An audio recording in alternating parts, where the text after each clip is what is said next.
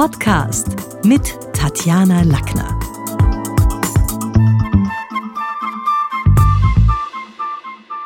Neben vielen Büchern, die mein heutiger Gast schon geschrieben hat, gesellt sich auch ein weiteres Büchlein über die Kunst des Schreibens. Heute im Talk mit Tatjana, willkommen, Konrad Paul Lissmann. Hallo, willkommen. Darf ich für unsere Hörer so eine kurze Eigenpräsentation erbitten? Das ist immer was, was die Hörer gerne haben. Eigenpräsentation, das liegt mir überhaupt nicht. Da gebe ich wirklich nur die rudimentärsten Eckdaten an. Ich bin 1953 geboren und äh, Professor für Philosophie an der Universität Wien und Autor, Kolumnist bei der Neuen Zürcher Zeitung und was mir ganz, ganz wichtig ist, äh, wissenschaftlicher Leiter des Philosophikum Lech, also einer philosophischen Veranstaltung, die alljährlich im Herbst stattfinden wird. Und daher kennen wir uns auch in Wirklichkeit. Denn als jemand, der gerne das Philosophikum in Lech besucht, konnte ich schon mehrfach beobachten, dass Philosophen ihre Inhalte ganz unterschiedlich reichen. Also da gibt es so vom vorgelesenen Wort über die medienunterstützte Präsentation bis hin zu, ja, da denke ich jetzt wahrscheinlich an Richard David Precht, der sowohl frei von Zetteln als auch frei von Technik redet und zwar durchaus mitreißend. Wie ist denn das? Glauben da die Vorleser, Menschen tatsächlich auf die Art erreichen zu können? Das ist eine Frage, die nicht ganz leicht zu beantworten ist. Äh, denn ich denke, die Art und Weise, wie jemand einen Vortrag, einen äh, Gedanken, eine Idee präsentiert, hängt von vielerlei Faktoren ab. Natürlich gibt es Menschen, die sich das vorher sehr gut überlegen wollen und die dann an dem Text hängen, den sie vorbereitet haben, weil sie sich ja was dabei gedacht haben, weil sie wissen, es äh, kommt auf die Präzision an, auf die Genauigkeit äh, der Argumentation. Und wenn man sich so etwas mal zurechtgelegt hat, warum soll man dann abschweifen äh, und vielleicht das Ungenaue, das Unsaubere, womöglich auch das Falsche riskieren? Das heißt, ich habe Verständnis dafür, dass aus einem gewissen Seriositätsanspruch, aber vielleicht auch aus einem gewissen Unsicherheits Gefühl heraus manche an ihren Skripten hängen, sagen wir es mal so.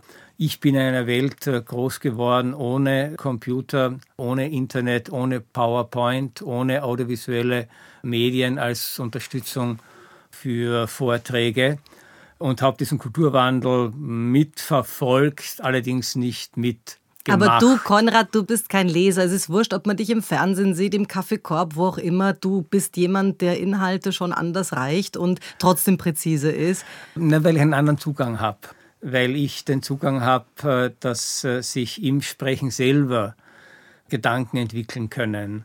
Und ich glaube, wenn man vor einem Auditorium spricht, dann hat man auch eine gewisse Verantwortung dem Publikum äh, gegenüber. Und ich denke, wenn man sich äh, zumindest bemüht, in einer freien Rede was zu entfalten, dann stellt das eine andere atmosphärische Beziehung zum Publikum her, als wenn man einen gut vorbereiteten Text vorliest, äh, ohne vielleicht auch nur einmal ins Publikum zu blicken. Nur würde ich nicht sagen, dass das eine unbedingt besser ist wie das andere. Das sind zwei unterschiedliche, vielleicht auch äh, vom Charakter abhängige Konzeptionen. Ja, aber wir äh, erleben man, beim, beim Philosophikum schon auch immer wieder Menschen, die es dann beim Zuhören aus der Kurve schmeißt, weil sie das Gefühl haben, meint der jetzt mich oder liest der genau diesen Text morgen in Hamburg, übermorgen irgendwo anders? Also so diese, eben das, was du sagst, die Unmittelbarkeit geht ein bisschen flöten. Die geht verloren und äh, das Zweite, worauf ich wirklich großen Wert lege und was vielleicht manche Kollegen äh, wirklich vernachlässigen oder unterschätzen, ich mache wirklich einen großen Unterschied zwischen Texten, die ich schreibe und die sich an Leser richtet. Denn Lesen ist ganz eine andere Tätigkeit als Zuhören. Oder eben äh, Reden oder Vorträge, die ich an Zuhörer richte die in der unmittelbaren Situation aufmerksam sein müssen. Der Leser hat immer die Möglichkeit, innezuhalten, zurückzublättern, einen Satz noch einmal zu lesen. Der Zuhörer hat diese Möglichkeit nicht. Das heißt also, zu einem zuhörenden Publikum, denke ich, muss ich anders sprechen, als wie ich geschrieben habe für äh, ein lesendes äh, Publikum. Und das hast du gemacht mit einem coolen Büchlein. Und da habe ich gleich, also das nochmal ganz kurz, vielleicht für alle der Titel, das alles sind bösartige Übertreibungen und Unterstellungen. Also hier geht es aus dem Droschel Verlag um Textstil und, und Polemik. Und gleich auf der Seite 9 stand zu lesen, Denken verhalte sich zum Schreiben nicht wie der Inhalt zur Form oder die Botschaft zum Medium. Warum eigentlich nicht?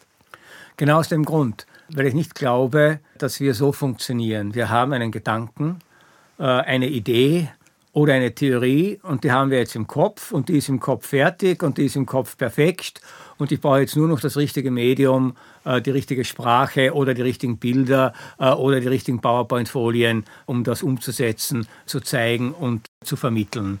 So funktioniert das nicht. Sondern bei mir zumindest äh, ist es so, dass sich die meisten Gedanken überhaupt erst einstellen im Prozess des Schreibens selbst. Das heißt, ich habe vielleicht eine vage Idee, ein Thema, manchmal nicht einmal das, nur eine Anregung. Und wenn ich mich dann hinsetze und zu schreiben beginne, ergibt dann tatsächlich ein Wort das andere, eine Formulierung äh, die andere und ich merke dann, nach einem Begriff muss ein anderer Begriff kommen, wo ich ursprünglich gedacht habe, passt schon gar nicht mehr rein. Deshalb stimmt dieses Verhältnis äh, Denken und äh, die verschriftlichte Form des Denkens sei in etwa so wie Inhalt und Form, das stimmt einfach nicht, sondern die Gedanken entwickeln sich beim Schreiben, äh, lassen sich anregen durch, durch das, was man dann schon aufgeschrieben hat. Manchmal kommen mir überhaupt erst Ideen, wenn ich einen ersten Satz habe. Und solange ich keinen ersten Satz habe, kann ich nicht weiterschreiben. Und wenn der erste Satz nicht passt, äh, dann stockt es wieder. Äh, das heißt, für mich ist der Schreibprozess alles andere als nur etwas, was man im Kopf hat, einfach zu fixieren. Mhm. Mhm. Also wenn man so das, ich bin ja da immer dabei mitzuhirnen, wie sehr stimmt das auch für mein Feld, für die Kommunikation. Also was die Schule des Sprechens heute ist, das war Apollonius Mollons erste Rednerschule im ersten Jahrhundert vor Christus, so die erste Adresse für Rhetorik. Auf Rhodos, und da bin ich jeden Sommer und da stehen leider nur noch Fragmente von dieser Rednerschule, hat er durchaus prominente Kundschaft gehabt. Also da war Cicero und Caesar. Jetzt mal die Frage, wie wichtig ist die Rhetorik für die Philosophie heute auch noch? Ich kann gar nicht sagen, wie wichtig sie ist. Ich weiß nur, sie ist höchst umstritten. Warum? Natürlich, weil du jetzt die Antike erwähnt hast, völlig zu Recht. Ja, die Wurzel der Philosophie liegt in der Antike, zumindest der europäischen Philosophie. Die Wurzel der Rhetorik äh, liegt in der Antike. Aber schon in der Antike gab es diesen Streit geht's im Philosophieren, im Nachdenken, im Suchen nach der Wahrheit, geht's da darum, andere zu überreden, auf andere Einfluss auszuüben, andere mitzureißen? Oder geht's da doch nicht darum, etwas so präzise, so genau wie möglich erfassen zu können, äh, in Begriffe äh, bannen äh, zu können, Argumente aufbereiten zu können, egal ob das jetzt jemand wahnsinnig toll findet oder nicht äh, toll findet. Das heißt, äh, wenn man Rhetorik jetzt äh, auch verstünde als die Kunst oder die Technik, einen Gedanken, ein Problem, einen Inhalt in eine möglichst umfassende, angemessene, vielleicht auch pointierte und äh, schöne Form zu bringen. Das war für die Griechen ganz wichtig, die Schönheit, ja, in eine schöne Form zu bringen, dann würde ich sagen, ist Rhetorik für die Philosophie natürlich wichtig. Denn das ist auch ihr Anspruch. Wenn es allerdings darum geht, egal ob etwas stimmt oder nicht stimmt, nur andere Menschen zu beeinflussen, zu manipulieren, mit allen möglichen Tricks, wie wir sie etwa aus der Werbung kennen, jemanden dazu zu bringen, etwas zu tun, was er gar nicht tun will, dann wäre das für die Philosophie tatsächlich ein Übel. Immanuel Kant hat diesen Unterschied zwischen Rhetorik und Philosophie einmal sehr, sehr prägnant und sehr zugespitzt folgendermaßen formuliert. In der Rhetorik geht es darum, jemanden zu überreden. In der Philosophie sollte es darum gehen, jemanden zu überzeugen. Äh, natürlich braucht es, um jemanden zu überzeugen, auch Instrumente, sprachliche, kommunikative. Aber es steht sozusagen der Gedanke im Vordergrund, es steht das Argument äh, im Vordergrund und es steht nicht das im Vordergrund, was in der Rhetorik auch in der Antike schon ganz wichtig war. Wie erreiche ich die Gefühlswelt, die Emotionalität des anderen, sondern in der Philosophie geht es darum, wie erreiche ich die Vernunft des anderen, nicht seine Emotionen. Und manchmal, das erlebe ich zumindest in der Schule des Sprechens, wo es natürlich um Denken und Sprechen geht, also darum geht, einen Gedanken auch in die Tiefe zu ventilieren, geht es vor allen Dingen um den Adressat, der bei sich selbst beginnt. Also wo es gar nicht um den anderen geht, sondern weil ich mir Gedanken mache und für mich mal was formuliere. Da sind ja auch Selbstgespräche durchaus nicht ungefährlich. Also ist es durchaus was, wo man sagt, okay, zuerst muss ich mich mal überzeugen von der Geschichte, bevor ich mir überlege, an wen könnte ich es möglicherweise richten. Also es geht ja auch sehr stark um sich selbst. Und Denken oder andersrum sprechen geht ohne Denken nicht. Da ziehen wir auch so die Grenze zwischen Reden, Reden haben wir alle mit eins gelernt, sprechen nur die wenigsten. Ja, äh, interessant ist, das könnte man noch hinzufügen, wenn man noch einmal in der antiken Tradition ansetzt, dass es ja schon eine Form der Kommunikation, eine Form des Sprechens äh, gibt, äh, die unmittelbar den Anspruch hat, äh, dass es um Denken geht, obwohl immer mehrere beteiligt sind, mindestens zwei. Also der berühmte Dialog. Der berühmte platonische oder sokratische Dialog hat er nicht äh, ähm, äh, äh, äh, den Sinn, dass jemand sich vorher was überlegt und dann teilt es jemandem einem anderen mit, sondern es sind zwei Menschen und keiner kennt sich aus, keiner weiß etwas, aber sie haben ein gemeinsames Interesse. Sie wollen eine Frage beantwortet haben, äh, sie wollen eine Sachlage erforschen. Und es gibt hier nicht das Verhältnis Lehrer-Schüler, sondern es gibt sozusagen zwei Subjekte, zwei Menschen, die ein Erkenntnisinteresse haben und die jetzt in einem Dialog, im Austausch von Gedanken, im Austausch von Argumenten, im Nachfragen, auch im Kritisieren äh, versuchen, der Wahrheit näher zu kommen. Und das ist äh, für viele Philosophen immer die ideale Form des Sprechens gewesen, das dialogische, argumentierende, suchende, fragende Sprechen, das eben nicht nur Subjekt-Ich bezogen ist, weil der andere immer schon mitgedacht ist, der andere immer schon da ist, der andere immer schon Teil, gleichberechtigter Teil äh, dieses Prozesses ist. Leider muss man sagen, nicht einmal Platon, der diese Methode erfunden hat, war imstande, sie durchzuhalten. Bei den meisten seiner Dialoge spricht nur eine ja. Person und die anderen äh, dürfen kopfnickend äh, zuhören. Aber das Coole aus der heutigen Sicht ist doch, und ich meine, da schulden wir ja heute den Griechen eine ganze Menge aus europäischer Sicht. Denken war die Leidenschaft und gut reden zu können die Tugend. Und natürlich gab es dann auch die, die rhetorische Scheinbeweise gesammelt haben und Trugschlüsse. Das war ja schon im 5. Jahrhundert vor Christus so ein bekanntes Stilmittel, um Menschen auch, wie du sagst, zu manipulieren. Da gab es dann die Sophisten, wo es wirklich nur darum ging, auch Geld zu nehmen, um Einfluss, also hier irgendwie geltend zu machen. Waren das, und das wäre jetzt die Antithese von mit anderen was zu ersinnen. Waren das in Wahrheit die Urväter von heutigen Juristen, Beratern, Trainern, Lobbyisten, die Sophisten? Also ich liebe die Sophisten, äh, vor allem, weil man sie nicht über einen Kamm äh, scheren kann. Und äh, das waren also tatsächlich hochintelligente äh, äh, Menschen, die schon sehr viel von dem vorweggenommen haben, im Kern zumindest vorweggenommen haben, was äh, die Philosophie auch die nächsten Jahrhunderte, Jahrtausende beschäftigt hat. Aber es stimmt, äh, sie haben bestimmte Formen des Denkens, der Rhetorik, der Argumentationstechnik, äh, würde man heute sagen, professionalisiert. Und sie haben mit ihren Denkangeboten, rhetorischen Angeboten tatsächlich auch äh, Geld verdient. Äh, ob man das anrüchig finden muss, weiß ich nicht. Bleibe einmal äh, dahingestellt. Das Interessante ist natürlich, es ging den Sophisten oder sozusagen auch anderen Rhetoren, also Rednern und solche, die die Redekunst gelehrt haben, ging es immer um etwas ein wenig anderes wie der Philosophie nämlich nicht nur um Wahrheit, nicht nur um Erkenntnis, äh, sondern um Lebenspraxis.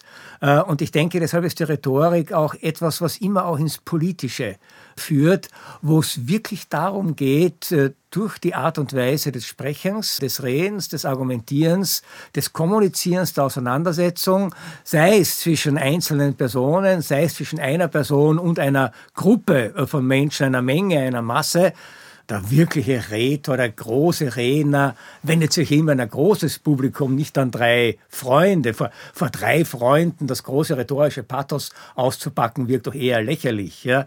Aber vor Tausenden äh, macht das Ganze einen anderen Eindruck. Das heißt aber, hier geht es wirklich auch um äh, die Frage, wie kann ich Menschen dazu bringen, gar nicht auch im negativen Sinn, aber eine bestimmte Lebenspraxis äh, zu vollziehen, bestimmte Entscheidungen zu treffen, bestimmte Handlungen zu setzen. Und ich denke auch bis heute, trotz Internet, trotz digitaler Kommunikation, trotz Twitter, äh, trotz Facebook, ist es doch so, dass wenn eine politische Entscheidung oder eine politische, ein politischer Vorschlag auf breite Zustimmung stoßen will, dann erwartet man die große Rede. Ob das jetzt eine von Macron ist oder äh, eines anderen Staatsmannes, ob das eine von Merkel ist oder von Kurz ist, man erwartet die große Rede. Und wenn ein Politiker so eine Rede ankündigt und er schafft es nicht, er versagt kläglich, er verhaspelt sich, er ist platt äh, oder er ist übertrieben einfältig, dann hat das keine Wirkung. Das war dann nicht nur eine schlechte Rede, sondern sie verpufft, weil sie ihr Ziel nicht erreicht, nämlich die Menschen in ihren Handlungen ähm, äh, zu beeinflussen oder ähm, äh, ihnen Orientierung zu geben. Und in Wahrheit hört man schon nach den ersten Takten, oder? Also wenn jemand kommt, ich denke jetzt gerade, und ich glaube jetzt momentan kann man ihn nehmen, weil er ist mal weg und mal da und mal wieder weg. Wenn ich jetzt an HC Strache denke, der sehr oft beginnt mit ein herzliches Grüß Gott auch von meiner Seite. Also da ist dann klar, in welche Richtung es gehen wird. Das wird jetzt wahrscheinlich nicht der ganz große Wurf werden. Aber du bist einer der wenigen Philosophen, die ich da, also die wirklich sich auch so leidenschaftlich zu den Sophisten bekennt, was ich cool finde, weil die spielen natürlich in meinem Metier schon eine Rolle auch. Was mir den Sophisten imponiert, das ist dann bis zu einem gewissen Grad äh, nicht nur dieser Praxisbezug, sondern sozusagen schon auch eine bestimmte Einsicht in die Unzulänglichkeit des Menschen. Einer der berühmtesten Sophisten war Protagoras und der berühmteste Satz, den er gesagt hat, lautet, der Mensch ist das Maß aller Dinge. Man hat das immer falsch interpretiert. Immer interpretiert, das ist Hybrid. Ja, der, was bildet der sich ein? Aber er hat nur gemeint, wir können die Dinge nicht anders beurteilen als danach, was sie für uns bedeuten. Wir messen alles. Und da sagt er noch hinzu, die seienden wie die nicht seienden Dinge. Das heißt, das real Existierende als auch unsere Einbildungen, als auch unsere Gottvorstellungen messen wir immer an uns. Und wenn man sich jetzt ansieht, zum Beispiel bei den nicht seienden Dingen, die Götter, ja, die sich Menschen immer noch ihrem Bilde gemacht haben. Wenn man sich also etwa die Entwicklung des Gottesbildes in der modernen Theologie ansieht, da war Gott zuerst ein alter Mann mit weißem Bart, dann war Gott natürlich eine Göttin am Höhepunkt des Feminismus und heute ist natürlich Gott eine Figur, die ethnisch nicht mehr eingeordnet werden darf und eingeordnet werden kann, äh, weil das sozusagen unserem neuen Maß von Gleichheit nicht mehr entspräche, ihm sozusagen einer bestimmten sozusagen Gestalt, eine bestimmte Gestalt zuzuordnen. Und da zeigt sich doch, wie klug Protagoras war. Darum ging es ihm. Ja, wir machen uns immer zum Maß und wir können gar nicht anders. Wir können unsere eigene menschliche Perspektive nicht verlassen, egal wie wir anstrengen, wie, wie wir uns auch anstrengen. anstrengen. Pointiert könnte man sagen, äh, Protagoras lebte geistig schon in jenem Anthropozän, das wir erst vor wenigen Jahren äh, entdeckt haben, nämlich dass wir in einer durch und durch menschengemachten und am Menschen gemessenen Welt leben.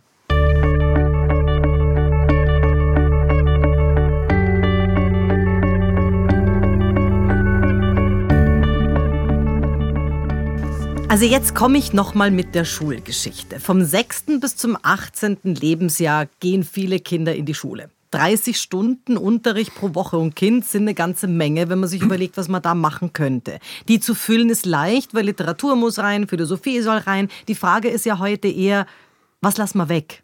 Wie sieht für dich so eine optimale Stundentafel aus? Du hast ja ein ganzes Buch geschrieben zur Bildung und dich damit befasst. Was ist es, was wir weglassen können? Weil alle besprechen immer, was sie rein, was rein muss.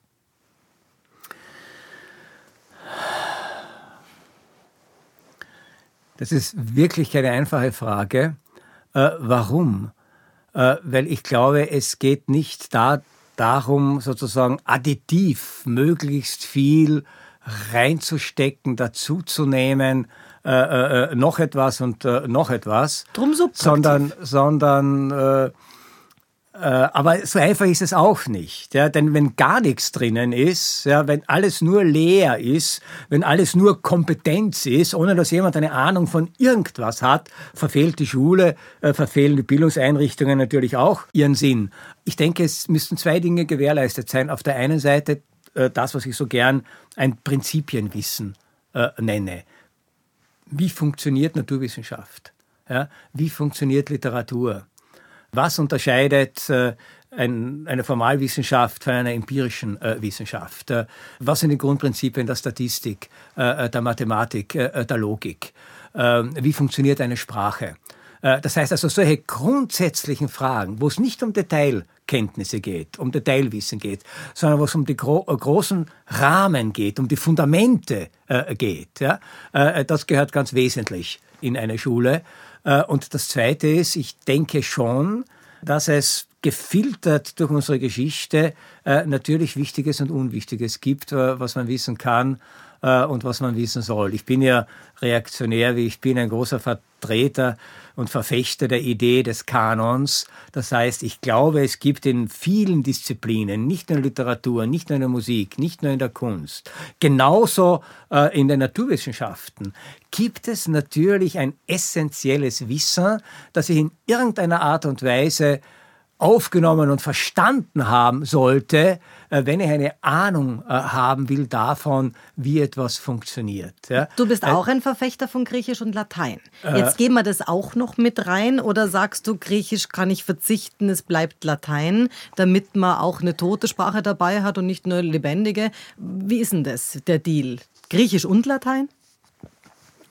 Also ideal wäre natürlich Griechisch und Latein. Also ich glaube, dass die Neuhumanisten, die diesen äh, sozusagen die Stundentafel mit Griechisch und Latein aufgestellt haben, die haben sich was dabei gedacht. Und das war überhaupt nicht äh, gegen die Naturwissenschaft formuliert, äh, ganz im Gegenteil, sondern das war der Erkenntnis geschuldet, das interessante Argument von Wilhelm von Humboldt für das Altgriechische bestand ja darin, dass er sagte, in dieser Sprache, in dieser Kultur kann man gleichsam zum Zeitpunkt ihrer Entstehung mitverfolgen, äh, was es bedeutet, wenn Menschen beginnen, äh, sich tatsächlich vernünftig und ästhetisch mit sich und der Welt ähm, äh, zu beschäftigen und auseinanderzusetzen.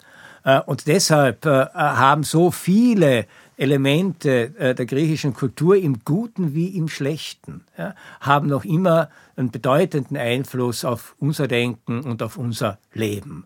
Ich meine, es genügt darauf hinzuweisen, Demokratie, eine Erfindung der Griechen, Rhetorik, eine Erfindung der Griechen, Mathematik, eine Erfindung der Griechen, Philosophie, eine Erfindung äh, der Griechen. Das heißt also äh, bestimmte Formen, Olympische Spiele, eine Erfindung der Griechen. Also alles das, was heute noch unser Leben auch in einem massenmedialen, in einem populären Sinne ähm, äh, fasziniert und beschäftigt, hat irgendwo eine Wurzel dort. Natürlich nicht alles. Und auch Humboldt war klar, da sollte überhaupt keine Abwertung von anderen Kulturen und deren Leistungen sein, auf die sich die Griechen ja mitunter auch bezogen haben.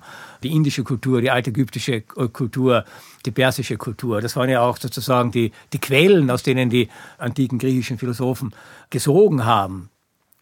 Aber äh, die Idee war, an einer Kultur, äh, und das ist naheliegend, weil die eben so einen bestimmten Einfluss auf uns hatte, lässt sich beispielhaft, ja, beispielhaft erfahren, wie Kultur, wie Politik, ähm, äh, äh, wie Philosophie, wie Literatur, wie Wissenschaft äh, prinzipiell funktioniert. Und ich würde bis heute sagen, also wer wirklich mal die euklidische Geometrie durchgegangen ist, der weiß, wie formales Denken funktioniert. Und der tut sich auch dann viel, viel leichter äh, mit unseren modernen Formen von Formalität, also etwa mit den Codes von äh, Computersprachen. Ähm, äh, das nur als ein äh, Beispiel. Aber das wäre eine Nettoaufwertung für alle, also für jeden, der Matura macht, wenn wir das wieder mit drinnen hätten, natürlich auch für die Gymnasien an sich. Also diese Nivellierung durch Bologna, also wie in einer Riesenküche, wo man sagt, also man wird in einer Großküche keine Gourmetspeisen kochen können. Das ist heute das Problem, haben wir heute. Das wäre genau wieder der andere Weg. Aber würden dir trotzdem nicht die Geisteswissenschaften zu kurz kommen? Auch in der Stundentafel von heute? Äh, also ich halte überhaupt nichts davon, so Geisteswissenschaften und Naturwissenschaften gegeneinander aufzurechnen. Auf, äh, auf der einen Seite, äh, weil wenn ich das Ganze wirklich auf solche Grundlagen beziehe, ja, natürlich das für beide gleichermaßen gilt. Ja? Also wer im Altgriechischen über Demokrit und die Atom, äh, seine Atomtheorie etwas erfährt, hat einen nahtlosen Anschluss an die moderne Atomphysik, ja, die darauf äh, zurückgeht. Und er hat noch den großen Vorteil, dass er weiß, was das Wort Atom eigentlich bedeutet. Ja. Man führt ein Fach ein, ich fantasiere jetzt, man nennt es äh, Etymologie und sagt diese, also gerade in der Oberstufe jetzt gedacht, ab der fünften Klasse bis zur achten, diese 40 Begriffe müssen wir her herleiten können, weil die sind einfach die Säulen für unsere Republik, Republika, die sind die Säulen für unsere Demokratie. Das würde man doch auch durchaus so zu, zumindest beimengen können, ohne jetzt den Weg über Griechisch gehen zu müssen. Also wenigstens äh, so. Wenigstens so, ja.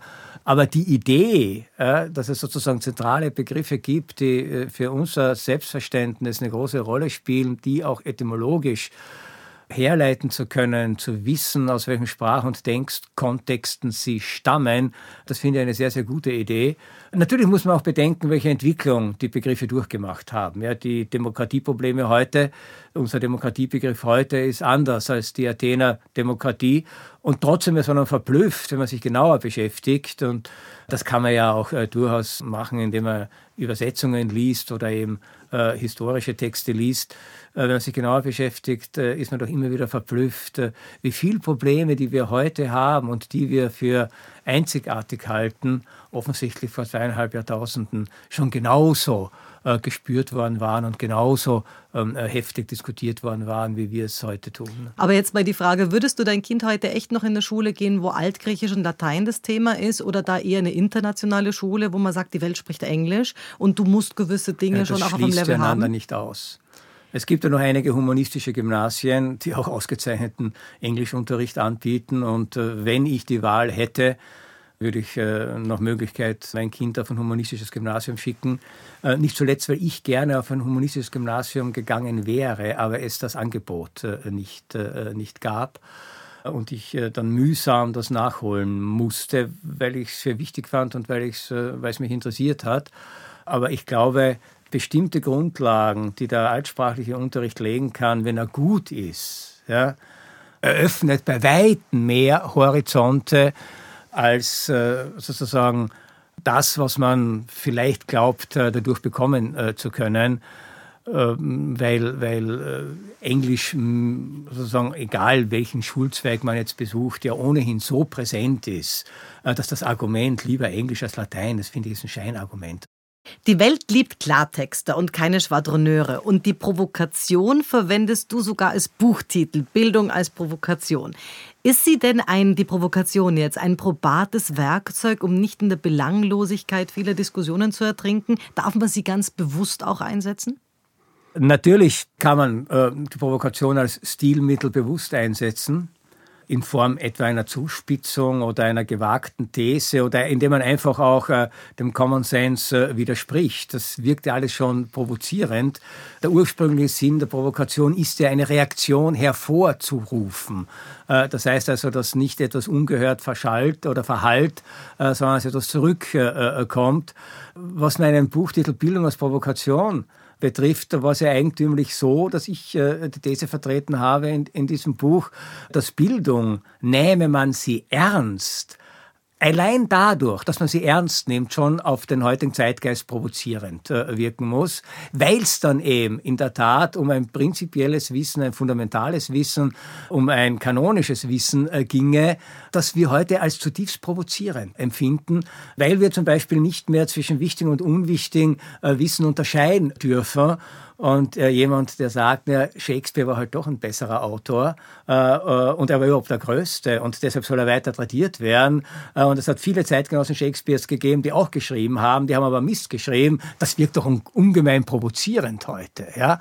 Äh, das heißt also, und Bildung hat aber natürlich mit Werten zu tun. Bildung hat mit Wertungen zu tun. Bildung hat natürlich auch mit äh, Urteilen und Geschmacksurteilen zu tun und das wirkt auf uns provozierend. Deswegen, ich brauche gar nicht provozieren, ich brauche nur sagen, versucht gebildet zu sein und ihr werdet die Welt provozieren. Aber kannst du das mal definieren? Also zwei Definitionen, glaube ich, braucht es. Auf der einen Seite braucht man die Definition von Humanismus. Machen wir den mal zuerst. Was ist Humanismus in einer knackigen Definition? Weil da versteht ja auch der eine Latein und Griechisch, wie wir vorhin besprochen haben, der andere ganz was anderes, der dritte Literatur und Vergleichendes. Was ist Humanismus? Äh, also ich bin ja immer im Gegensatz auch zum Zeitgeist äh, für die Verengung von Definitionen, nicht für die Ausweitung. Ja? Also für mich ist äh, Humanismus tatsächlich ein kulturelles Verständnis, das sich auf die antiken Traditionen äh, äh, bezieht. Das muss jetzt nicht exzessiver altsprachlicher Unterricht sein, aber das ist ein kulturelles Selbstverständnis, das sich dieser Geschichte, dieser Traditionen im Guten wie im Bösen bewusst ist. Ja? Denn dieser antiken Tradition verdanken wir etwa auch die politische Kategorie der Diktatur. Ja, auch das stammt aus dieser Zeit. Oder der Tyrannis oder der Sklaverei. Ja, das sind ja auch alles äh, äh, sozusagen Erbschaften äh, äh, dieser, äh, dieser Vergangenheit. Und das zu wissen, das zu reflektieren, das ständig kritisch mitzutragen, das macht für mich den Kern des Humanismus aus. Humanismus hat für mich nichts mit Gefühlsduselei zu tun, nichts mit einer abstrakten Menschenfreundlichkeit, nicht einmal etwas mit der Verteidigung der Menschenrechte, die mir sehr am Herzen liegt, sondern hat für mich äh, schon zu tun mit einem Bild äh, des Menschen, das letztlich in all seiner Ambivalenz und Strittigkeit in dieser klassischen Antike verankert ist. Äh, man muss ja, wenn man das nicht teilt, ja, oder wenn man daran äh, nichts findet, und man muss nicht unbedingt daran etwas finden, ja, kann man ruhig andere Konzeptionen äh, vertreten nur würde ich die halt dann äh, nicht unbedingt humanistisch nennen. Aber wer hat es aufgeweicht, diese engste Definition, wo du es jetzt mal drauf reduzierst? Waren es da eher jetzt die, die irgendwie Humanität mit Humanismus verwechselt haben, also hier irgendwo in die Weichspülerwelt gegangen sind? Oder war es die prollige, durchaus auch äh, auf der anderen Seite populistische Geschichte? Wer hat den Humanismusbegriff zerbröselt?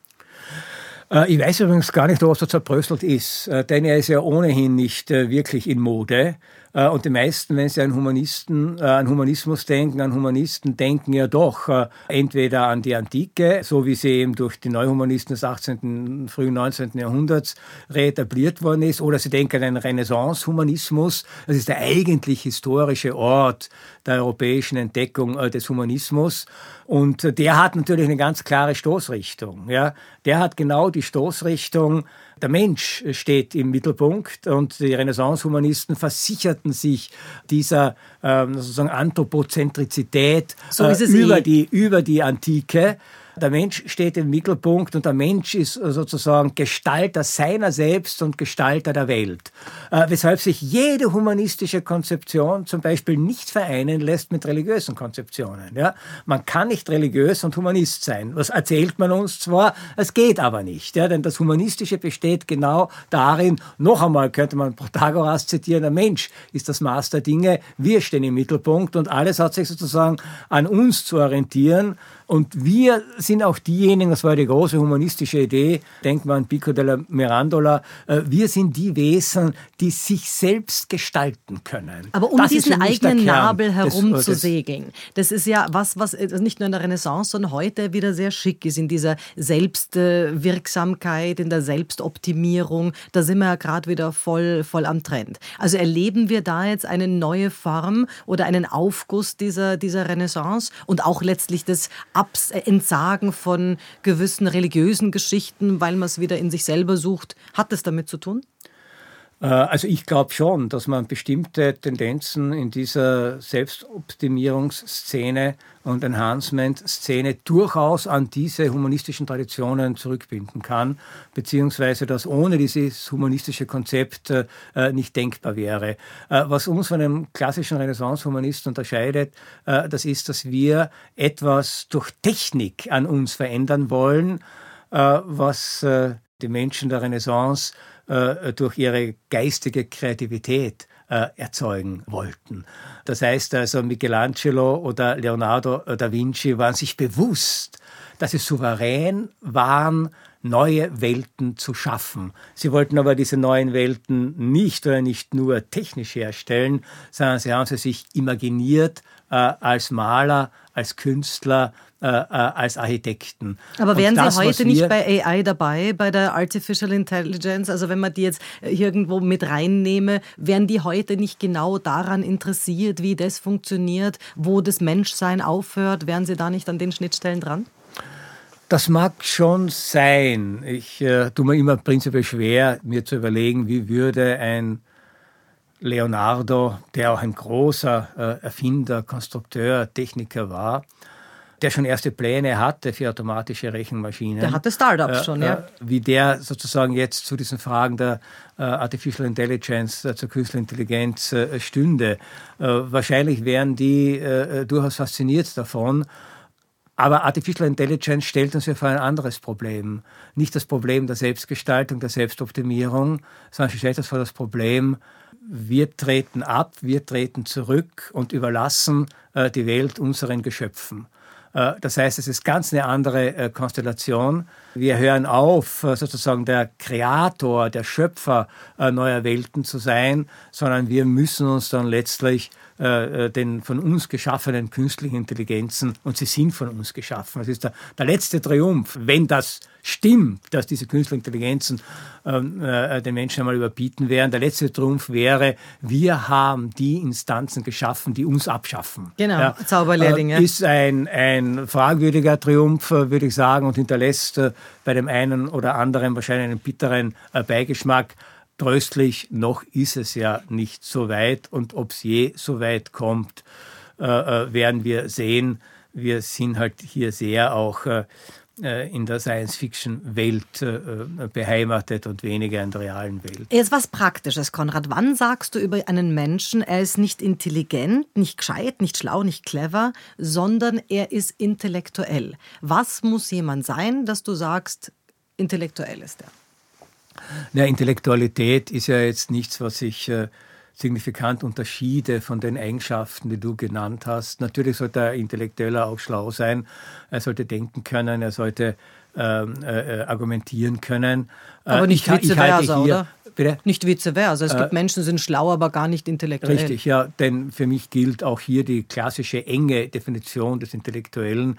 Ein Intellektueller ist jemand, der aus seinem Metier sei es äh, der Wissenschaft, sei es der Kunst, sei es der Literatur, hinaustritt und äh, gleichsam eine öffentliche Rolle einnimmt. Äh, das heißt, der aus seinen je speziellen Fähigkeiten und Begabungen sagen wir es einmal, eine öffentliche Angelegenheit äh, macht. Aber da gibt es ja heißt, heute viele, die irgendwelche Begabungen zu öffentlichen Angelegenheiten machen, wo man sagt, also der hat jetzt noch nicht einmal ein Paper irgendwann publiziert, äh, geschweige denn ein Buch oder wirkt jetzt auch nicht als ganz belesen. Aber die, die irgendwo herausstechen wollen in einer Welt, in der wir TikToker, YouTuber haben, jede zweite. Dann würde ja auch keinen davon als intellektuell bezeichnen. Eben, aber was ja. braucht es dann? Weil ich meine, diese Selbstoptimierungsgeschichte macht es ja heute möglich, dass sich jemand mit Nimm Nimbus und mit äh, Insignien von kultureller Macht umgibt, sie aber möglicherweise gar nicht wirklich beherrscht. Ja, er kann sie sogar auch beherrschen. Nur kulturelle Macht hat mit Intellektualität auch nichts zu tun. Intellektuelle sind gerade ohnmächtig. Also einen der wunderschönsten Essays über den Intellektuellen äh, hat äh, Theodor Adorno äh, geschrieben und er hat den Titel gegeben Hänschen Klein. Das heißt, der Intellektuelle ist ja genau derjenige, der auf der einen Seite durchaus auch verzagt ist. Ja, er will die Welt kennenlernen, er will die Welt äh, äh, durchdringen und er erkennt aber auch, wie furchtbar diese Welt ist und ist ganz klein davor. Also der Intellektuelle ist das Gegenteil des Großmauls, äh, der glaubt, alles zu durchschauen. Ganz im Gegenteil. Und trotzdem äh, versucht der Intellektuelle durch Denken, durch Schreiben, durch Kommunikation äh, sozusagen so etwas wie eine, eine Anregung äh, in die Welt äh, hinauszutragen. Das heißt, er möchte schon wirken, aber nicht als Politiker und auch nicht als Influencer. Das heißt, der Intellektuelle ist das Gegenteil. Ist der Kritiker ist das nach Gegenteil. Thomas Mann. Ja, ja. genau. Ja. Du, aber wann ist dann der so in die Bohemian-Ecke gekommen? Weil heute hat man das Gefühl, so Intellektuelle und Künstler sind zum Teil für manche Menschen eine sehr enge Klammer. Und das ist aber nicht unbedingt so zwingend der Fall. Wann sind die so in die Bohemian-Schiene gesteckt worden? Äh, Weil das war Kafka nicht. Kafka war kein Bohemian. Ja, und auch kein Intellektueller. Äh, sondern nein, also man kann Überschneidungen feststellen, ja, aber in Wirklichkeit, denke ich, gehört eben zur Intellektualität oder zur Rolle des Intellektuellen tatsächlich die Teilhabe an einem öffentlichen Diskurs, die äh, beim Intellektuellen eine Spezifität und eine bestimmte Kraft und eine bestimmte Richtung bekommt daher, was er vorher getan hat. Also wenn Thomas Mann eine Radiorede über Politik hält, dann erfüllt er damit die Rolle des Intellektuellen. Aber deshalb, weil er eben der große Romanautor äh, war. Dieselbe Rede von jemandem gehalten, der vorher nichts geschrieben hat, wäre vollkommen bedeutungslos. Das heißt, äh, der Intellektuelle oder äh, berühmtes Beispiel äh, Emile Solar, äh, die Geburtsstunde des Intellektuellen, der sich plötzlich politisch engagiert gegen den Antisemitismus in der französischen Politik und im französischen, in der französischen Armee auftritt. Aber es war eben Emile Solar, der gefeierte Schriftsteller, Schriftsteller, äh, äh, äh, der große Romancier, der große Natur Naturalist, äh, der hier sein Wort erhoben hat. Oder Jean-Paul Sartre. Das heißt also, ist der ein Intellektueller? Äh, ich möchte jetzt ehrlich gesagt nicht alle meine Zeitgenossen klassifizieren okay. äh, müssen. Slavoj Zizek versteht sich in der Tat, äh, würde ich meinen, auf der einen Seite als Philosoph, als Psychoanalytiker, als genialer Witzeerzähler und als Analytiker äh, der Gegenwart, der alle diese Medien, mit denen man sozusagen diese Gegenwart bespielen kann, beherrscht. Und ich hätte keine Scheu, ihn einen Intellektuellen zu nennen, ja. Philosoph Robert Spemann, und da waren wir vorhin schon ein bisschen mit dem Thema Bewertung, hat polarisiert ob seiner christlich-konservativen Haltung und seiner Denkansätze. Also da gab es dann Sätze wie, die öffentlichen Schulen sind nicht daran interessiert, gebildete Menschen hervorzubringen. Er war auch der Ansicht, dass heute viele wertfrei sein wollen und das geht nicht. Also Bewertung, Bewertung ist dem Menschen zumutbar und das braucht man auch. Also man sagt ja immer, das sehe ich ganz wertfrei oder ich will da nicht bewerten. Wann ist es so gekippt, dass Menschen begonnen haben, Bewertung mit Oberflächlichkeit gleichzusetzen und nicht mit etwas, wo man auch in der Lage ist, eine Auswahl zu treffen, weil man es eben beurteilen kann? Äh, das ist jetzt interessant, weil mein Eindruck ist ja, wir haben noch nie so viel bewertet wie heute. Nämlich ständig. Ja? Äh, man kann ja keinen Einkauf tätigen, ohne dass man nicht aufgefordert wird, sofort äh, den Service zu das bewerten. Feedback zu geben. Man ja. kann keine Reise buchen, ohne sofort irgendwie ein bis fünf Sterne für Service, Flug, Sauberkeit, Personal und dergleichen mehr abgeben zu müssen. Gleichzeitig wird man selber ja auch pausenlos bewertet wer ein Taxi äh, bestellt, äh, muss nicht nur den äh, Fahrer bewerten, sondern wird auch vom Fahrer bewertet, ob ein angenehmer Fahrgast, ein lästiger Fahrgast, ein stinkender Fahrgast, äh, was auch immer. Äh, das heißt, wir bewerten uns pausenlos äh, und gleichzeitig hat man den Eindruck, sozusagen alle diese Bewertungen spielen auf einer unglaublichen, spielen auf einer unglaublichen Oberfläche ab. Wir bewerten pausenlos und setzen uns mit nichts mehr wirklich auseinander. Genau, wir und bewerten die Convenience. Also ja. wie, wie angenehm bist du als Fahrgast, aber wir haben, es ist keine Bewertung, es gibt trotzdem mehr Deppen als Denker. Ja, also das ist ja, das ist ja Faktum. Also die Frage ist, was tun wir nur mit der Convenience im Feedback? War ein angenehmes Hotel, ist das? Aber es ist ja keine Bewertung von tatsächlichen Dingen, wo man sagt, da habe ich eine Ahnung, das kann, da traue ich mir auch eine Bewertung zu.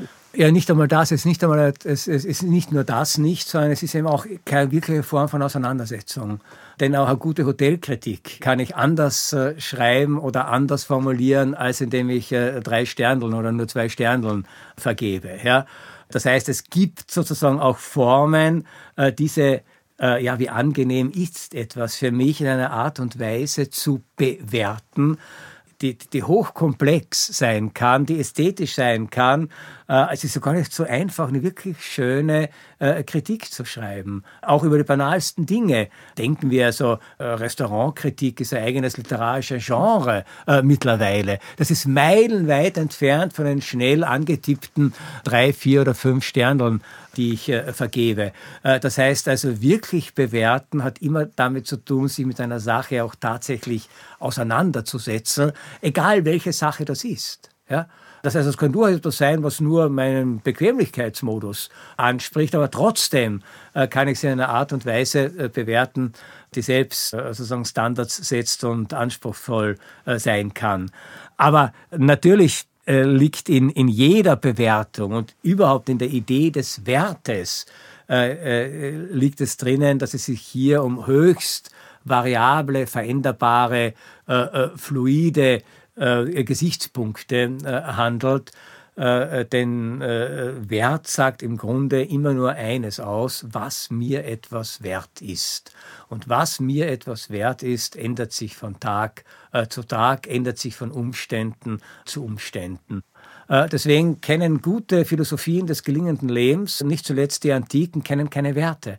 Wert ist ein ganz moderner Begriff. Den gibt es nicht vor dem 19. Jahrhundert und der kommt aus der Ökonomie ja, besagt eigentlich nur das, was ich bereit bin am Markt für eine Sache, die mir etwas wert ist, äh, zu zahlen.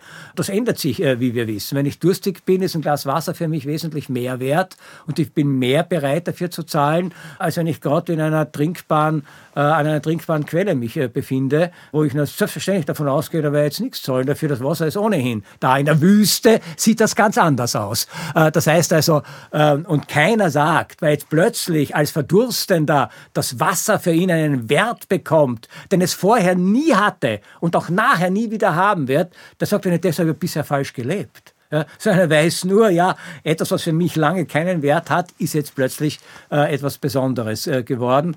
Und deshalb glaube ich wirklich, äh, dass wir Werte auch in unseren aktuellen ethischen Diskussionen äh, wirklich überschätzen. Werte sind nicht so wichtig, wie viele glauben.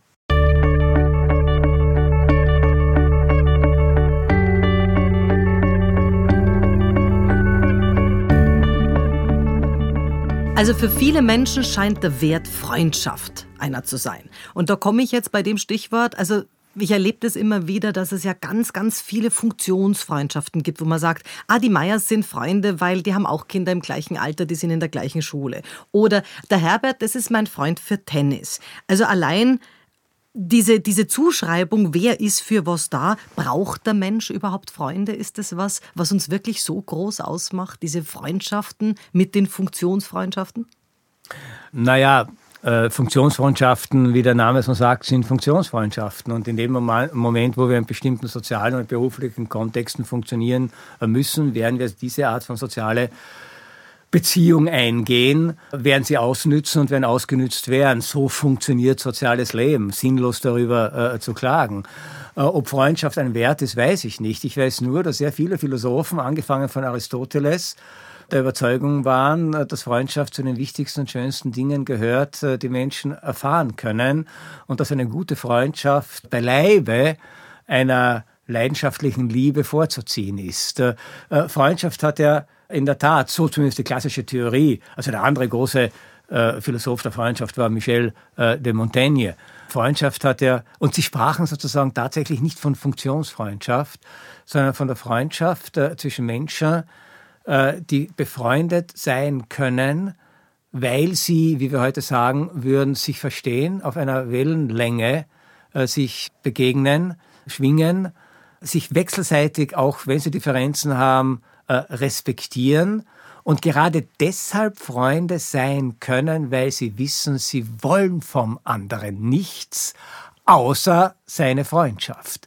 Das heißt, es ist der Unterschied einer, zu einer Funktionsfreundschaft. Bei einer Funktionsfreundschaft denke ich immer, na, wenn ich mit dem Tennis spiele und er sitzt in der nächsten Aufsichtsratssitzung und hat das zu entscheiden, was mich betrifft, dann wird er vielleicht für mich äh, positiv äh, gestimmt sein. So denkt äh, der Funktionsfreund. Der wirkliche Freund denkt so nie, sondern der denkt, egal was der ist, egal was er tut, ich will nur mit ihm als Person, als Mensch äh, befreundet sein. Und diese Art von Freundschaft, so äh, Montaigne und andere Denker, äh, hat einen großen Vorteil einerseits gegenüber der leidenschaftlichen Liebe, der Erotik, der Sexualität. Warum? Weil die immer den Schwankungen des Gemüts, des Begehrens, des Triebs unterliegt. Und wir wissen, wie schnell eine leidenschaftliche Liebe umschlagen kann in ebenso leidenschaftlichen Hass. Freundschaften sind davor, wahre Freundschaften sind davor äh, gefeit. Und das Zweite, von dem sich Freundschaft positiv unterscheidet, ist die Familie.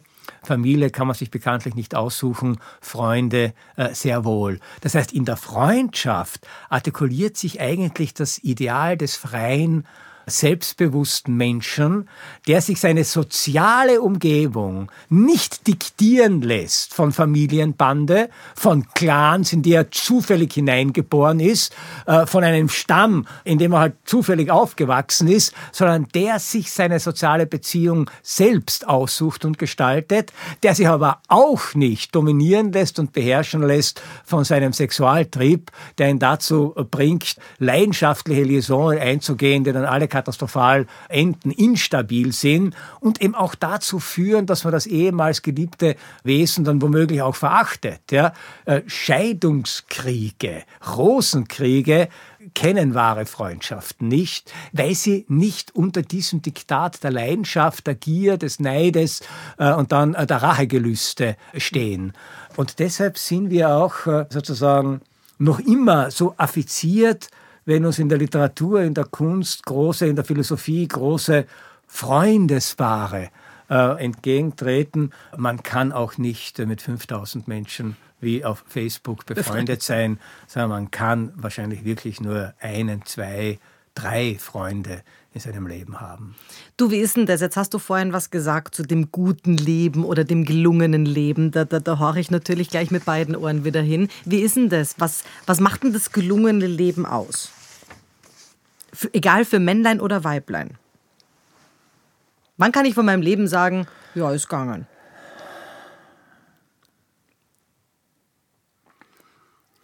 Ähm, also, je älter ich wäre, desto mehr neige ich äh, zu der Ansicht, man kann es überhaupt nicht sagen. Äh, und es ist eigentlich unglaublich anmaßend, äh, sei es von sich, sei es von anderen zu sagen, das war jetzt gelungen oder das war nicht gelungen. Man kann natürlich sagen, ein Leben ist vielleicht gelungen, wenn man einige der Ziele, die man sich gesetzt hat, äh, erreicht hat. Ja. Ein Leben äh, ist gelungen, wenn man vielleicht etwas hervorgebracht hat, was vielleicht ganz ein, ein, ein bisschen einen bleibenden äh, Wert hat. Denkst ja? du jetzt an Kinder, an Buch, an das Film? Das kann Kinder sein, das kann Buch sein, das kann eine Erfindung sein, das kann ein Beitrag äh, äh zur Gemeinschaft sein, das kann eine politische Aktion sein. Äh, und wir kennen ja diese Modelle, die uns äh, da immer auch angepriesen werden, was es heißt, hier ein gelingendes Leben zu führen. Aber auf der anderen Seite finde ich es auch unheimlich arrogant zu sagen, ja, jemand, der einfach gelebt hat, gearbeitet hat, für Kinder gesorgt hat, äh, hat er kein gelungenes Leben äh, gelebt. Ja. Äh, wie kommen wir dazu? Zumal die, die solche Leben führen, die Voraussetzung dafür darstellen, dass wir nachdenken können, was ein gelungenes Leben darstellen mag. Äh, das heißt, ohne äh, den Bauern, ohne den Handwerker, ohne den Industriearbeiter, ohne die Näherin, die all das herstellt, in einem Leben, wo wir sagen würden, das kann doch nicht gelungen sein, was ich zum Leben brauche, damit ich dann genüsslich über das gelingende Leben nachdenken kann, das ist mir mittlerweile mittlerweile viel, viel, viel äh, äh, zu zynisch. Äh, und ich denke, äh, vielleicht ist der Begriff der Gelungenheit äh, auch gar nicht mehr der richtige. Mir wäre es lieber, einfach zu sagen, sorgen wir doch dafür, dass Menschen ein menschenwürdiges Leben führen können. Und menschenwürdig ist für mich ein Leben dann, wenn es ein Minimum an Sicherheit, äh, ein Minimum an Perspektiven, ein Minimum an Teilhabe und ein Minimum an Freiheit bietet. Und es ist schon erschreckend, dass ich hier immer Minimum sagen muss, denn das würde man für selbstverständlich halten. Es ist aber nicht selbstverständlich.